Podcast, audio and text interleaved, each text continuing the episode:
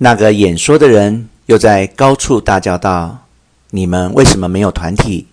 若是全船人一起动手，还怕打不过他们吗？”那船上人就有老年小事的人也高声叫道：“诸位切不可乱动！倘若这样做去，胜负未分，船先覆了，万万没有这个办法。”惠生听得此语，向张伯道。原来这里的英雄只管自己练钱，叫别人流血的。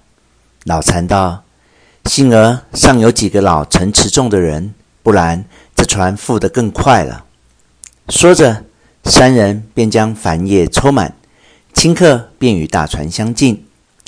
高公用篙子勾住大船，三人便跳江上去，走至舵楼底下，深深地唱了一个惹，便将自己的罗盘。及机象仪等项取出呈上，窦公看见，倒也和气，便问：“此物怎样用法，有何益处？”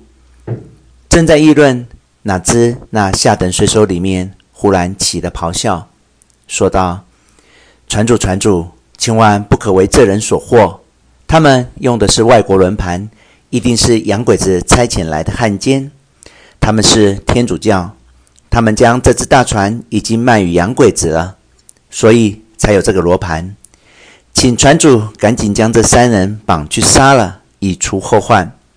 唐宇他们多说几句话，再用了他的轮盘，就算收了洋鬼子的定钱，他就要来拿我们的船了。谁知道这一阵捞浪，满船的人俱为之震动，就是那演说的英雄豪杰也在那里喊道：“这是卖船的汉奸！”快杀！快杀！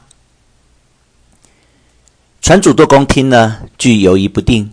内中有一个舵公，是船主的叔叔，说道：“你们来意甚善，只是众怒难犯，赶快去吧。”三人垂泪，赶忙回了小船。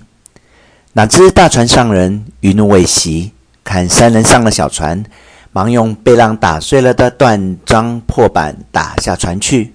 你想？一只小小渔船，怎经得几百个人用力乱砸？顷刻之间，将那渔船打得粉碎，看着沉下海中去了。未知三人性命如何？且听下回分解。白乐天云，我是玉皇香案例，商居犹得住蓬莱。此书由蓬莱阁起，可知本是先帝商若人间。举世皆病，又举世皆睡，真正无下手处。姚串灵先醒其睡。无论何等病症，非先醒无治法。举菩萨婆心，得一人口诀：灵而曰串，则盼望同志相助，辛苦情切。驾驶的人并未曾错，恶语心平气和。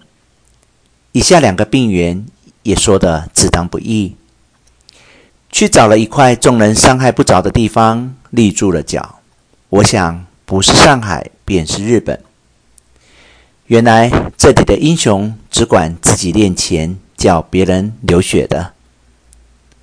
为近日造时事的英雄写一小诏，更唤醒许多痴汉，不必替人枉送头颅。